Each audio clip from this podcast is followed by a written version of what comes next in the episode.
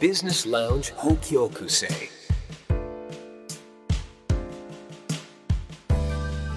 ここは札幌駅北口にあるバービジネスラウンジ北極星明かりを灯す金曜の夜今日はどんな出会いがあるでしょうそろそろあのお客様がやってくる頃ですじゃああの竹鶴をちょっと贅沢にハイボールでお願いできますか ねわかりました辻さん贅沢だな本当 にいいよ僕も合わせてハイボール、ハイボールできますもらいましょうロックじゃなくていいですかロックじゃなくていいなわかりまはしいた、じゃあ竹鶴ハイボール2杯贅沢にね贅沢お持ちします、はいお二人は同じ辻さんの BMC のお仲間えー西村は代表税理士になりますねあ代表税理士さん、はいあの BMC はあのコンサルティングをやっているアソシエイツっていう会社と、うん税理士法人っていうのが税理士法人 BMC っていうのが、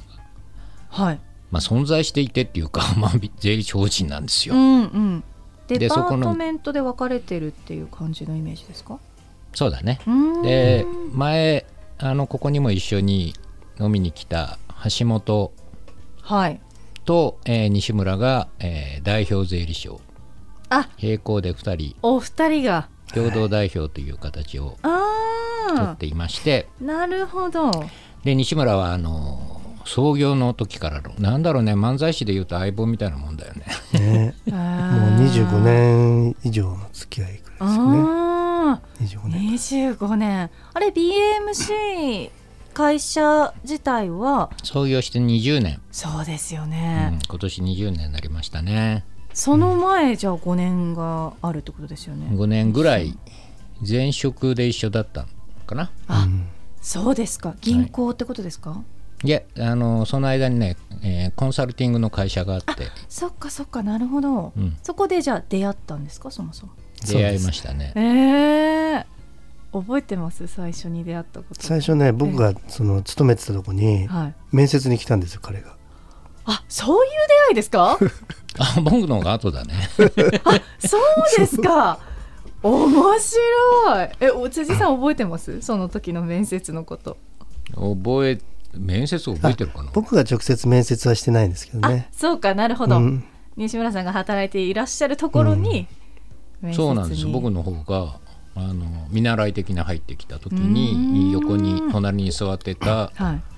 のが西村敦正えー税理士だったわけですそうだったんですねはいえ当時出会ってからはどう どんなまず5年間だったんですが創業されるまで、もうねまずあのびっくりしたのがうん、こう農協さんあるじゃないですかはい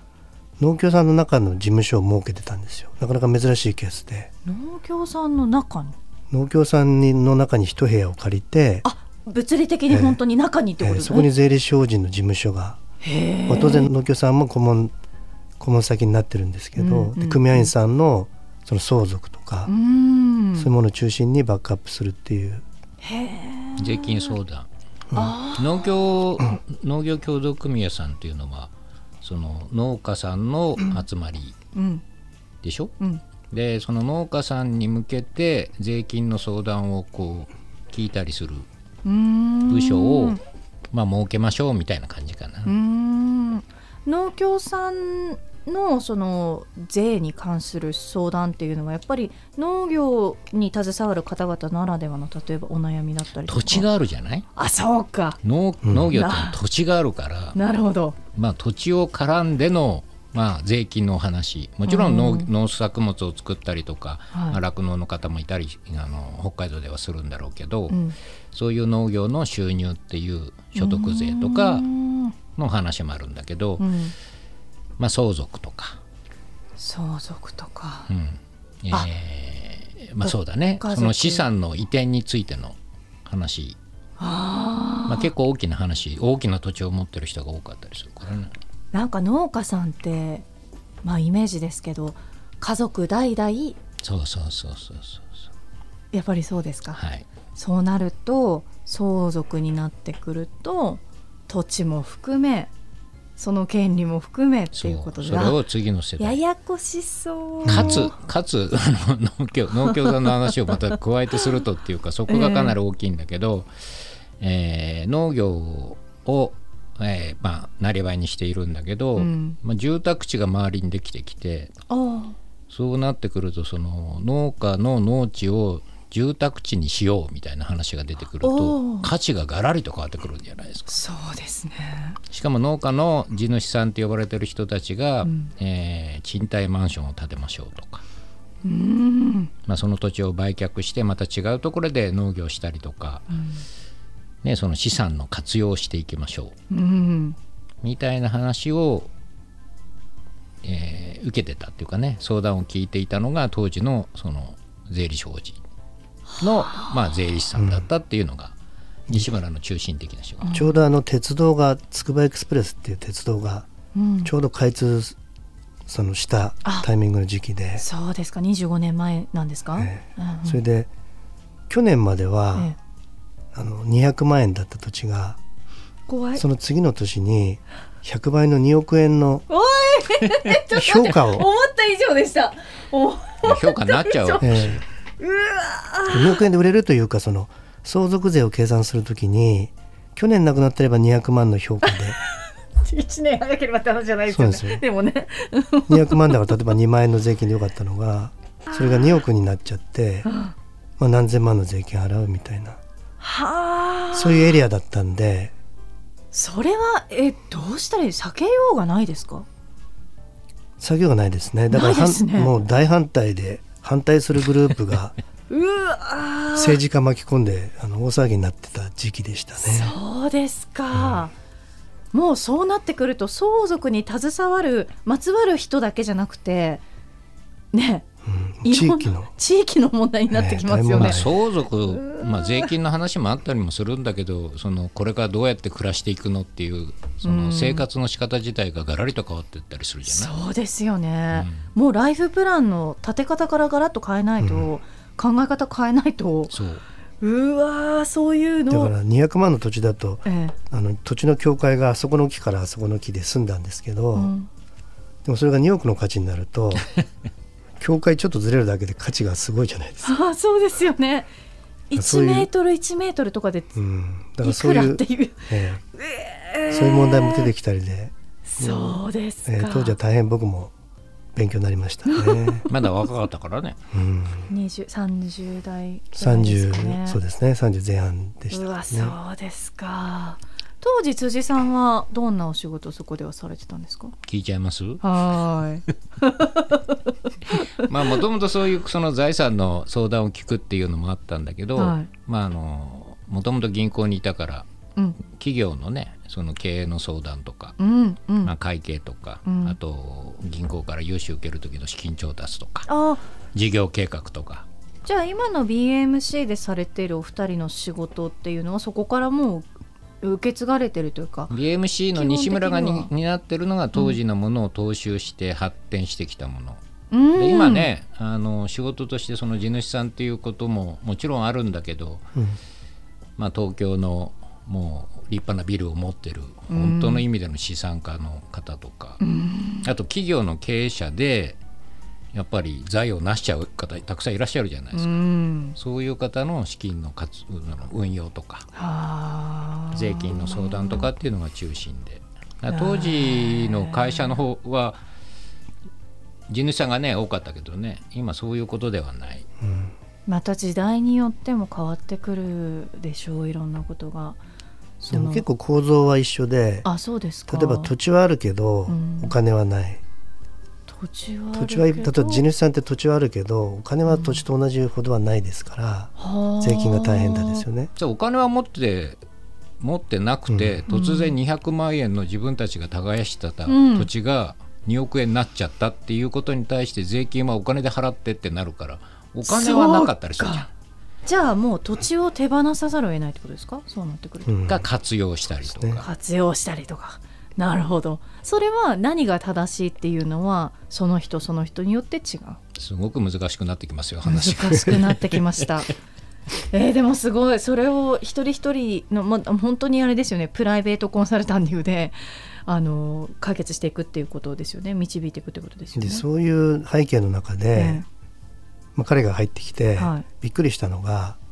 例えば農協さんってとてもあのなんて言うんでしょうあの外部からのうん営業とかに硬いというか、あのなんてへえ言うんでしょう、まあ、閉鎖閉鎖的いい意味で閉鎖保守的的でありー閉保鎖的守的でああーでもそういうイメージはあるかもな。えーだからこう結構積み重ねていかないと関係を積み重ねていかない と、信頼関係っていう意味ですそねうですね、うんそこで仕事に結びついてっていうことがうんで私も勤めてたところで農協さんの中に事務所を置いたっていうのはもう本当に10年20年長い付き合いの中であそういう関係が出てきたところなんですけど、うん彼は入ってきて、ーうもんう1ヶ月もしないぐらいで、うん隣の農協さん今度あの俺落としてきたから事務 所り作るからねっ落てとしてきたからって表現が良くない いやかっこよかったですよ。まああの落と業してきたか務ら提携の契約のお話をしてきましたよっ ていう鈴木さんええあそうですか。みんなびっくりです よねねどんな話をしてきたんだろうまあ一般の人の10年なんて僕にとっての1ヶ月ですあかっこいい言ってみたいわ。冗談ですへえ。まあじゃあその頃からえいつぐらいからじゃあ新しくお二人で BMC は、そうですねうん、作られたっていうことですよね。どのぐらいなまあ企業出会にってあの財産というかそのふ、えー地主さん云々っていうことだけではなくて、うんまあいろいろとこう全般的に特にあの企業のうんうん相談とかも話をしていきたいんだけど、今までのその会社だとなかなかそれが難しい、うんうーんまだね古い話でリーマンショック前だもんね、そうかそうかそうなので、ままたあ、そのまその後だからずーっとその、えー土地の関係の仕事をしていたところっていうのは、リーマンショックで意外とリセットになってる企業がすごく多かったりはすうーるかんそこをじゃあまた新しいジャンルもやりたいっていうことが出てきたらかそらのの方が創強かったか業らですか、ああーそうなんですね、お二人でっていうのは勇気いりませんでしたこれね意外にあのなんでしょう僕の方がびくついてたかもしれない 辻さんがびくつくことあるんですか 西村さんそうでもなかったそうでもなかったですそうでもなかっもたうこれだと思 って、そうですか、はい、ええもともと発案は僕なんだと思うんだけどあ先にあの飛び降りてったのは西村かな そうですか どうでした最初初年度とか初年度から意外と良かったよねあそうですかじゃあもうやっぱり西村さん思った通りの大正解だったんですねそうですね、 西村うん、仕事はこうちゃんと出てきましたねへあえりがたいことになんかつまずいたもうダメかもっていうことってなかったですいや僕はあったんですけど彼はないんですよ なんでだろうえ なんでだろうあったんであすまかり経営にですかあったでしょ全然ないです、そうですっていうかか今でもあるで しょあります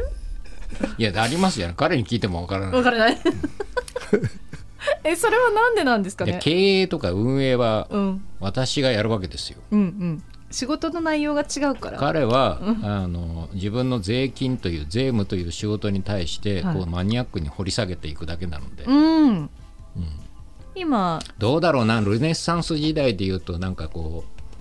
うルネサンス、まあ、古い話だけ どあの歴史で勉強したような話だけど、うんえーわかるかな私なんだレオナルド・ダ・ヴィンチみたいなやつであー僕がメディチ家みたいなやつあまあ、オーナーという表現ではないけど、ーうん面倒見てるんですよ。ああすごく今イメージはわかりま したね。まあ、本人を前にねその持ち上げるのもおかしいですけど、うんこの才能のあるうんダ・ヴィンチを、んでも生活能力はないわけです よ。切り開いてはいくんだけれども、あの深くこうけ探求していってね、いい作品を作るんだけど、うん、は自分で生きていく能力はかな り乏しいわけですよ。ああのーよく天才派秀才派天才みたいな天才であの辻さん秀才派ななんかすごい秀才ではないかまあわかんないけどいやな僕んかはよ自く分で言うはじゃ言なえないいでけすどかね。。あ本あ当好きもう好き放題仕事させていただいて、いいこと です。えーもう楽しくあお客様もそうですかはい喜んでいただいてう、ーん今は先ほどちょっと相続っていう話ありましたけど中心は相そう続ちょうどね一昨日も、ええあの遺言のあ執行の手続きをうん、相続人を集めてそうですか。やってきましたね。どこまでやるんですか。そあ相続、えうんあのそのケースは遺言ってあの、まあ、自分の財産をどう残していくかっていうのをー、うん、法律的にこう伝えていく文章を作るわけですけど、はいはいその中で結構重要な役割を担うのが、うん遺言の執行者はい。実際に遺言を相続が起きた時にうんその遺言通りに手続きを進める人っていうのを、うん、あの遺言書に定めるんですうよ。ん、うん。弁護士のケースが多いね、うんあ、執行人ですか。執行人って言うんですか。はいまあ立ち会い人っていうわけではないけど、うんまあ、そのその人が中心になって、うんそのまあ、指示というか指示を請け負うっていう感じうかんうな、んうん、よくドラマのシーンとかで見るものだと、まあ、例えば私が遺言を書きました亡くなりました私が亡くなった後にその仕切りをしてくださいっなんてかこと家ですよ族ねがさ、なんか古い家に集まって集まさってね正座してなんかあのうん弁護士みたいなのがふっと現れてさうんうんうんじゃあ封を開けますよみたい あーなありますありますじゃそじのゃーん役だ、じゃあなうんかん、はあ解説しながら話進めるからどうぞうんうんで僕の立場ってその執行者を仕事としてやってるというよりは、うん本当にこう長年来お付き合いしてたお客様とか地主様の、うんとの関係の中で当然ご家族相続人との人間関係もいろいろできてくる中で、うん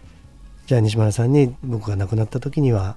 あのその後のいろいろ手続きお願いしますねっていうふうにあまあ、お願いされれたケースだけうん執行者をやるんですけど、ままあ、そんなケースをあのこおとといやらせていただいて、はい本当にまあ今あの辻が言った通り、うん相続人が古い農家の集まって大きなうちに集まっうて、んで遺言の内容を僕の方で読み上げ皆さんにごわあ説明本す当るにそうなんだ、うんどういう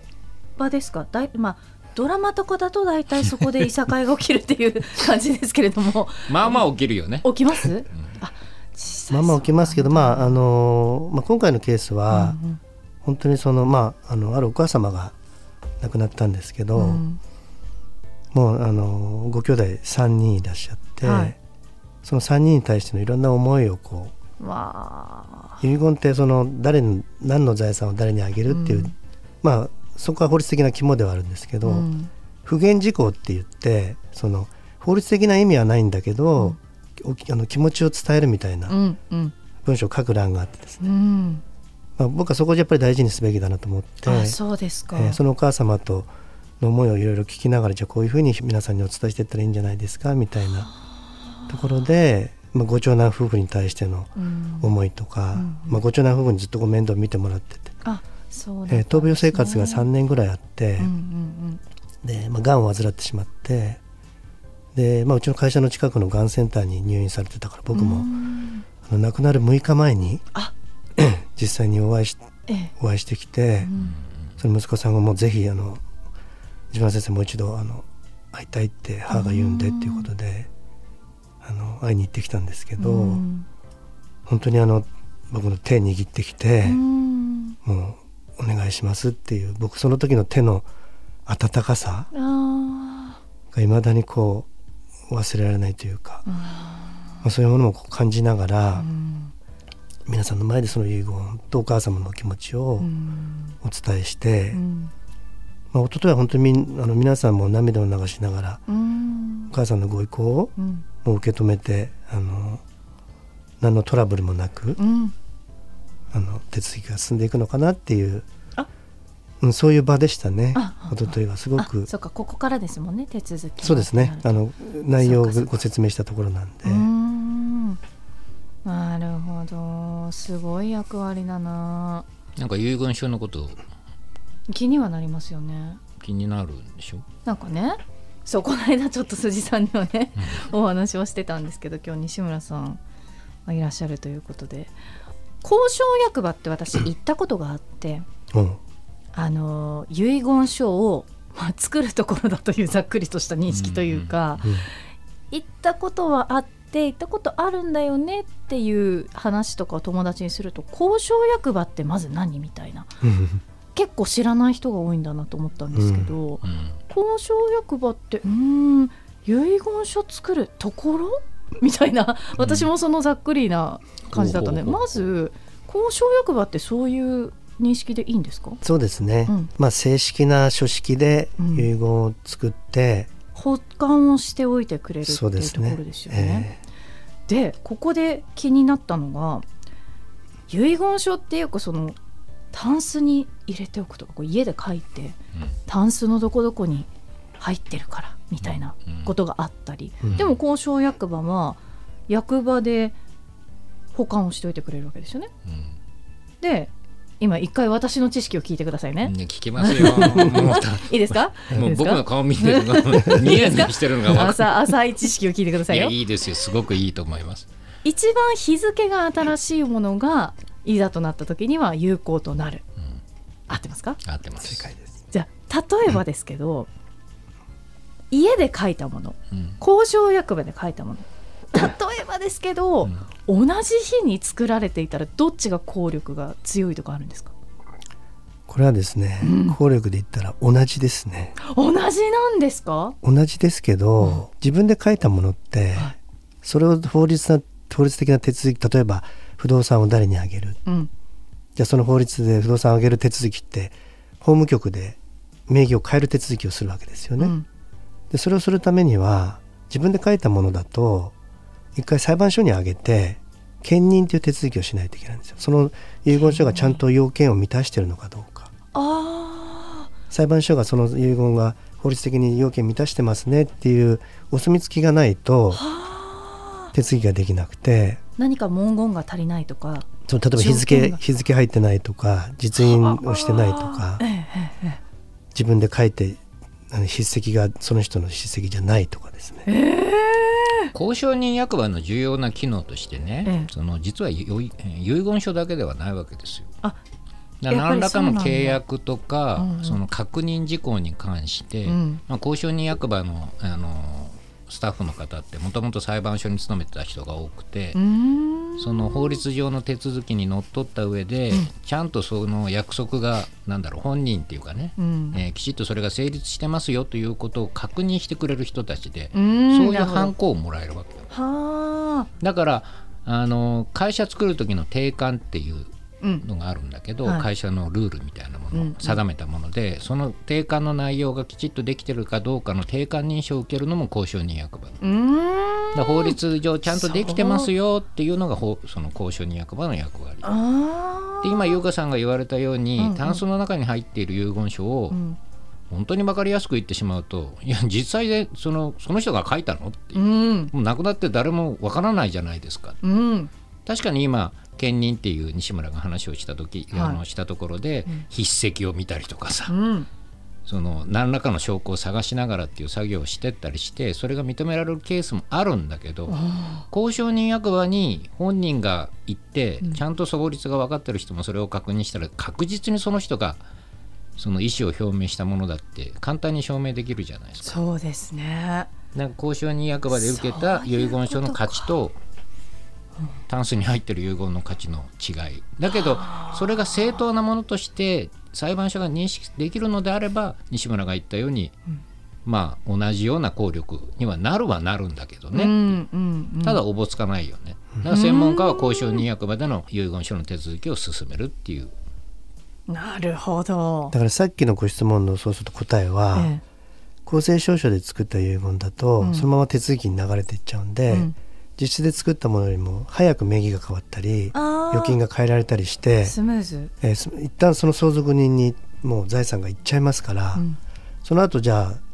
あの兼任した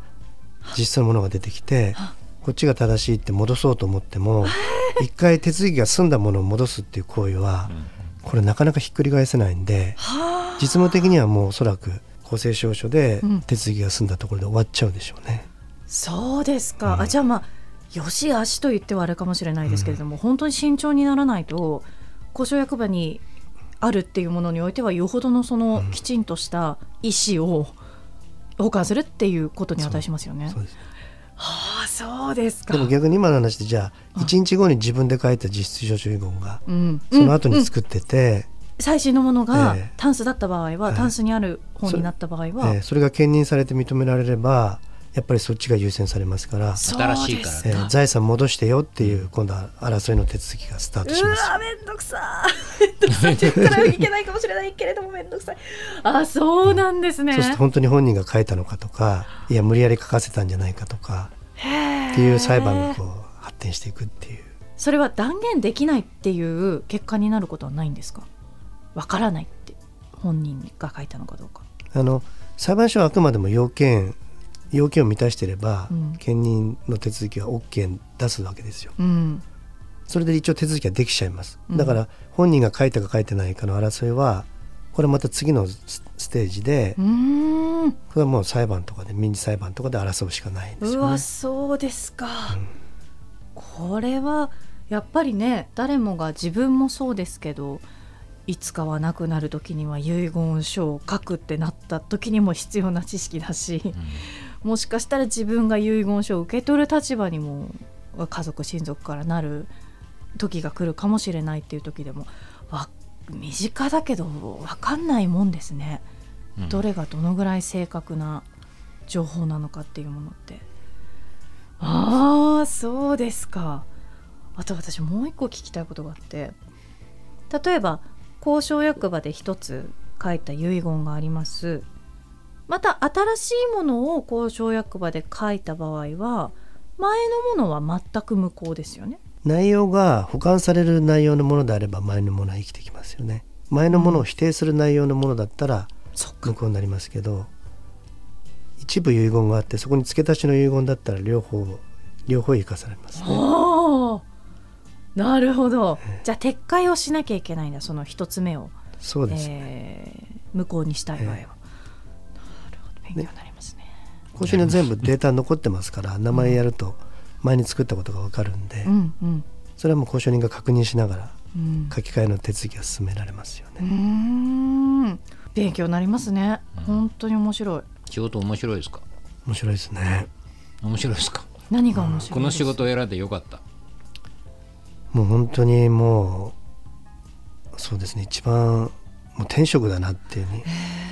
思いますねえその聞いてみたい何が転職なのそのうん気になる相続を扱ってることが転職でしょ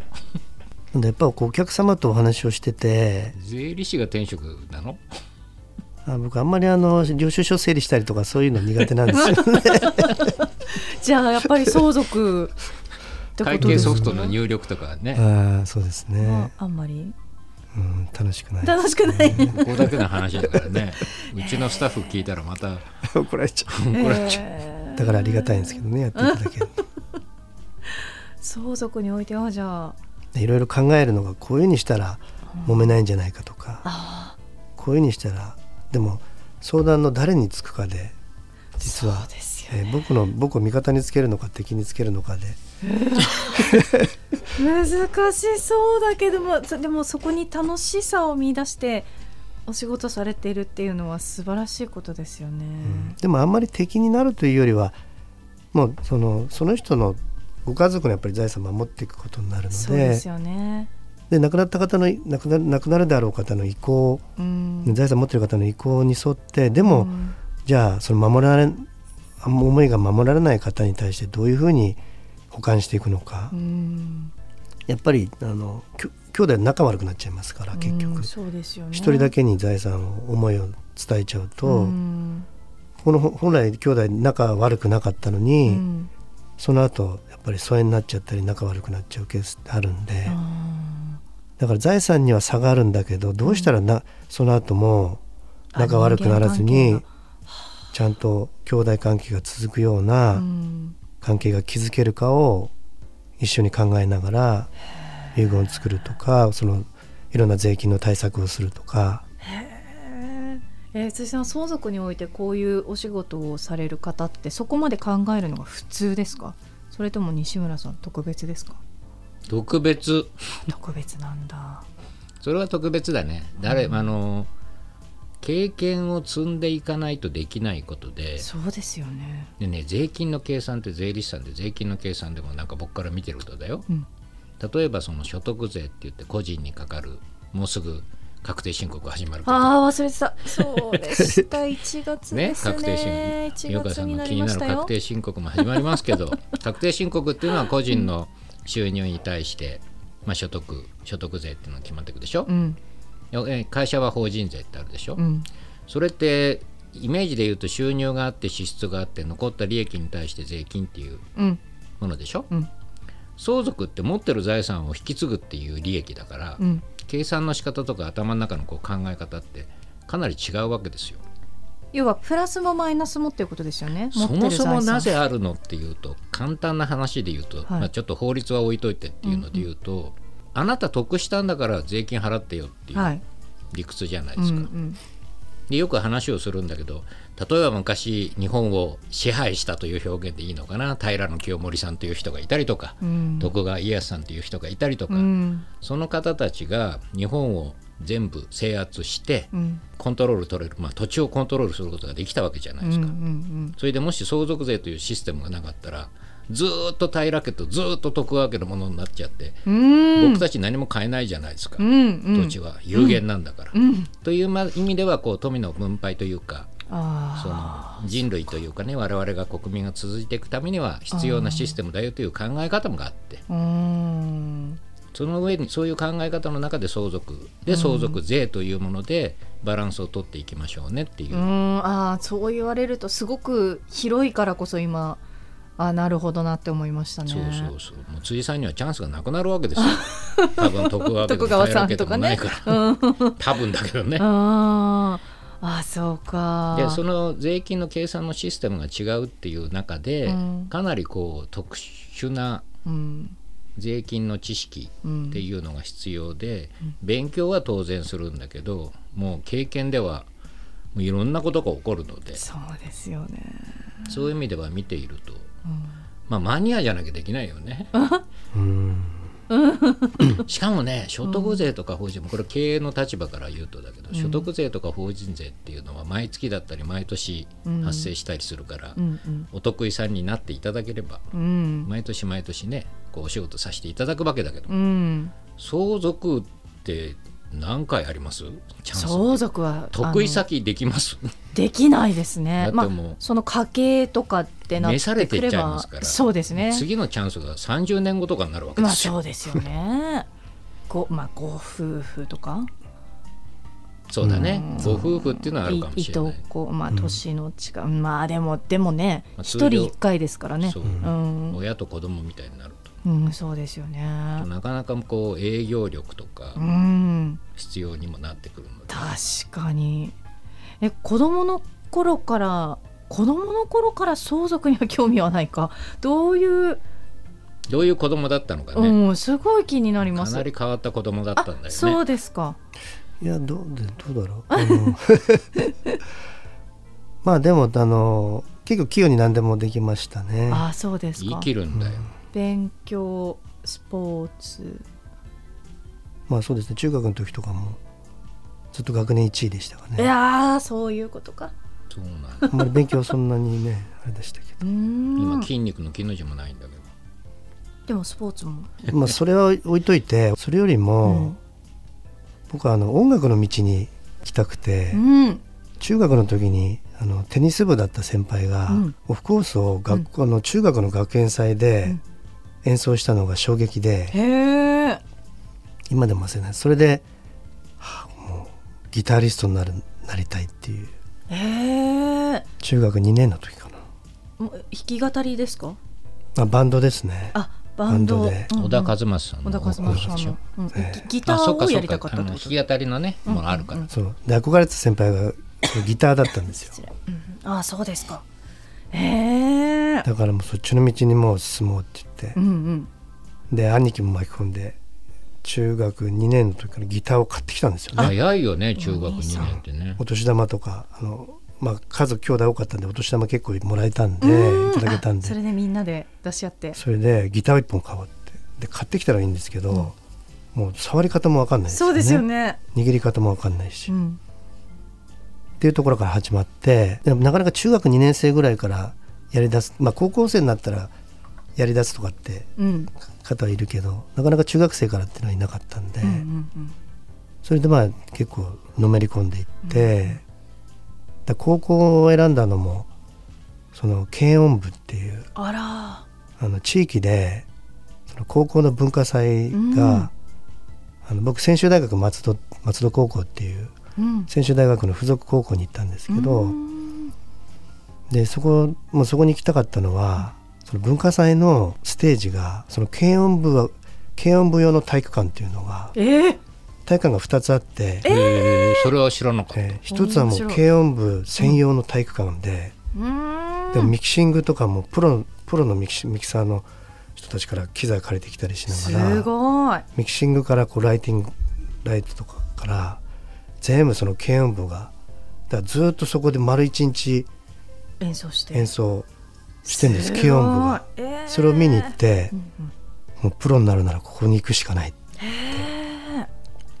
全然違う学生生活だったんですねうん今の仕事 とうんえそこから音楽に結びついていくわけですかいや音楽音楽じゃなくて相続 でしょ、ああれおかし いなまあ、とどこでそのりあえず音楽え中学校の時にもうプロを目指して高校にまあその通り入ったわけでしょそうですねそれで音楽活動も一生懸命やりながら、うんで兄とまあ一緒にバンド組んで当時レベッカとかやってましたね、ああ、えー、おお兄さんとじゃあえーそれでレベッカのバンドはまあ学校のメンバーとはまた別にあー兄そうと一緒に兄の友達とええやったりし、どってぷり音楽じゃないですかお兄ちゃんはあれなの同じ高校だったのえ違いますねそれは違うんだ、えー兄はあの薬剤師目指うち両親薬剤師なんであそうですか薬剤師の道をん目指すようにこうでもあんでも兄もそれで結局あのプロのミュージシャンになっちゃうんですけどそうなんですか、お兄さんえ今も今もそうですねそうなんですあか、今のもそうあのシャンシャン台風って、ね、ちょちょっと前にこう、うんもう、まあ、解散はしてないのかなまだ今、ちょっと今活動が、ね、止まっちゃってますけど、作品とかえーそこのベーシストを平成平成ポンポコあとはジブリの映画の「平成ポンポコ」平成たぬき合戦ポンポコ、えジブリの、ーえーあれの音お楽全部やってましたよねーそうですか、すごいえー、そのままじゃあ弟西村さんはそうそうど弟うのなって西いくん村さだんろうとうとうだから僕は挫折しちゃったんですよね。そうですでか何歳で挫折したの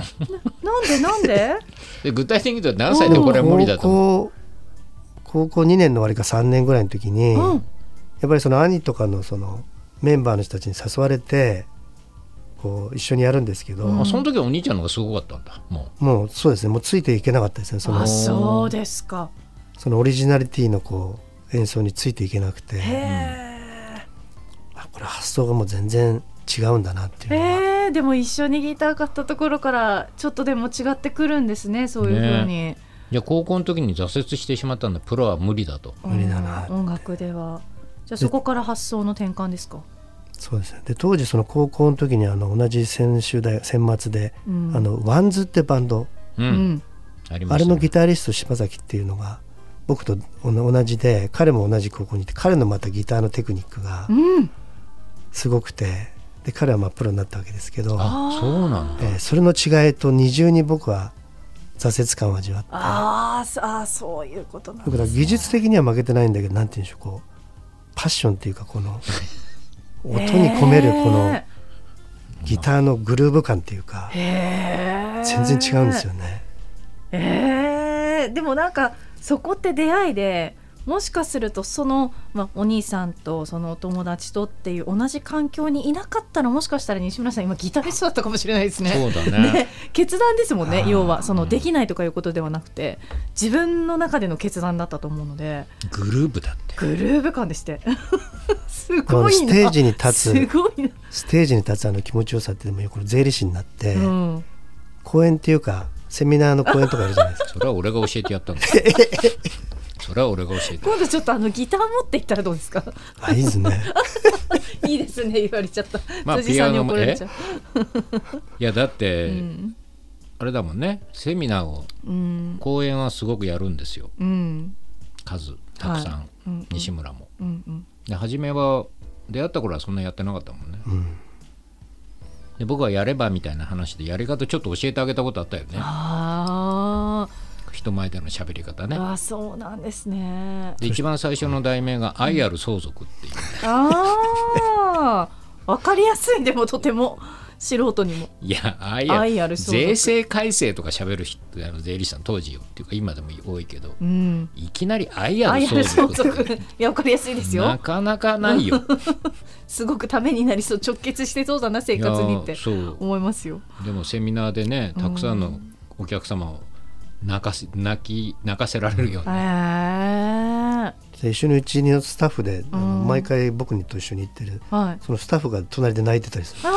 お前そうですまか。たお前泣いてんのかみたいうわー何回話聞いてんだみたいなちょっと聞てみたいえーでも私の中では今講演会に至るまでの西村さんとギタリス飛トのん西じゃ村ったねさんが飛ねんじゃったね全然つながってないんですけどあここちょっと埋めてもらっていいですかなあそうそれ挫で折した後ね、あそうそれでその専修大学松戸高校って、うんあの普通科なのに商業科目で簿記とかあそれが普通の授業であっーへてえそれで簿記がなんかしっくりきたんですよねおー簿記の授業が。うんそれでまあ成績も良かったんで、うんあのなんか評定平均高くないといけないうんその大学専修大学の学科がその会計学科っていう、おーあき近づいてきましたそうですでお前それだけ成績いいんだから、うんじゃあ会計学科に入れるから、うんそっち行けって言われて、うんでも挫折したあんまやる気ない状態 なんでまあじゃあもう何でもいいやみたいな感じであー へえそれで入ったんですよねまたその出会いもわかんないもんですねパッションないからね、うんまたそこでじゃあパッションが生まれてくるわけですね。そうですね入ったらもうそこはあの、まあ、税理士とか会計士の2世も多いし、あええ真面目に真面目に会計士目指す税理士目指すっていううん結構あの会計の世界ではうん専修大学の会計学科って結構有有名名だねでうんまあ、中央大学の法学部みたいなうんうんのと同じ位置づけで、うん僕はもうそれ全然意識なくて行ったんですけど、それでまあじゃあ税理士の勉強ってなんとなくつられてうんつらあれのて専門学校とか一緒に友達と一緒にうんうんうんう連んれ立ってこううん行くようになって、んそしたらなんか調子よく受かっていっちゃったんですよね。はあ楽しくなりましたもう序盤から。そうですねうやんっぱり、あの成果が出てきて、うん試験にあの気持ちよく受かっていくんであーはあそういうことですか。気持ちよく受かってくるねえ人の才能って持ってる人は一つじゃないんですねだから。あそうだねうんミュージシャンじゃなかった不公か平なだってとこと思いますよ。そうだね この世は。そうその挫折はやっぱり大きかったですよね。あ、そうです僕の中か。でだいまだに兄兄にはもう勝てないなっていうかええあ、まあ、でも、でも、そういう気持ちは。うん羨ましいですよあ、そうですか。ええでも、今楽しいんですもんね。そうですね、うん。 これからなんかやりたいこと、お二人でやりたいことあります。西村とですかはい。これから先。ないですね なんで、なんで、なんで、夢を抱きまやしょうるこよ。と同じ屋根の下だけどやること全然違うんですもんおお、えだからこそっていうところ。会社の経営の相談をしたってしょうがないしさうん、相続の相談を。うん僕のいてやも僕は相続はないかもしれないけど相続の相談うん。お客様で相続の相談を聞いて自分でもわからないマニアックなレベルはちょっと教えてっていううんでお互いの知恵を借り合ってあのあーお客さんに提案していくことはありますけどね、うんまあ、それぞれの分それぞれの分野で、うん、これからも、うん話飛ぶけど子供が5人はい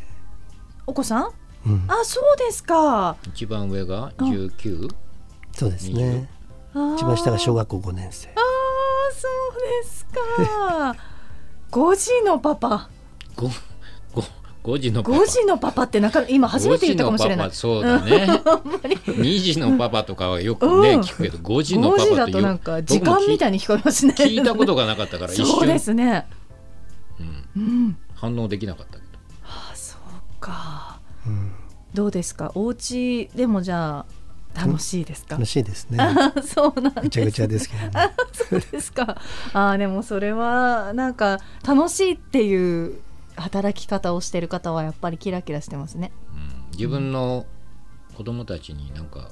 こう自分の人生の経験を踏まえてお伝えしたいことないのそうですねやっぱり好きなことやってもらいたいですね、うん自分の好きなことをねうんうん全うしてもらいたいなってうんじゃあ好きなこと全うしてくださいじゃあ好きなお酒を何にしましょう次はいや僕はおかわりでいいですおかわりこれじゃあ今度竹鶴をロックでもらう わかりましたお持ちしますここは札幌駅北口にあるバービジネスラウンジ北極星いいトークといい音楽といいお酒でいい夜が出来上がる今夜もまだまだ楽しい時間は続くようですビジネスラウンジ北極星 BAMC は財務会計の幅広いニーズにお応えする総合コンサルティングの会社代表取締役辻健之介さんに聞いてみたいことなど質問も募集していますメールアドレスは bamc アットマーク fmnorth.co.jp bamc アットマーク fmnorth.co.jp また来週金曜深夜1時にビジネスラウンジ北極星でお会いしましょうお相手はバーテンダー渡辺優香でした月がやけに眩しい夜行きつけのバーで飲む一杯いくつもの夜を重ねて人は前へ進む必要なのは勇気と決断それを支えるチームメイト東京札幌名古屋台湾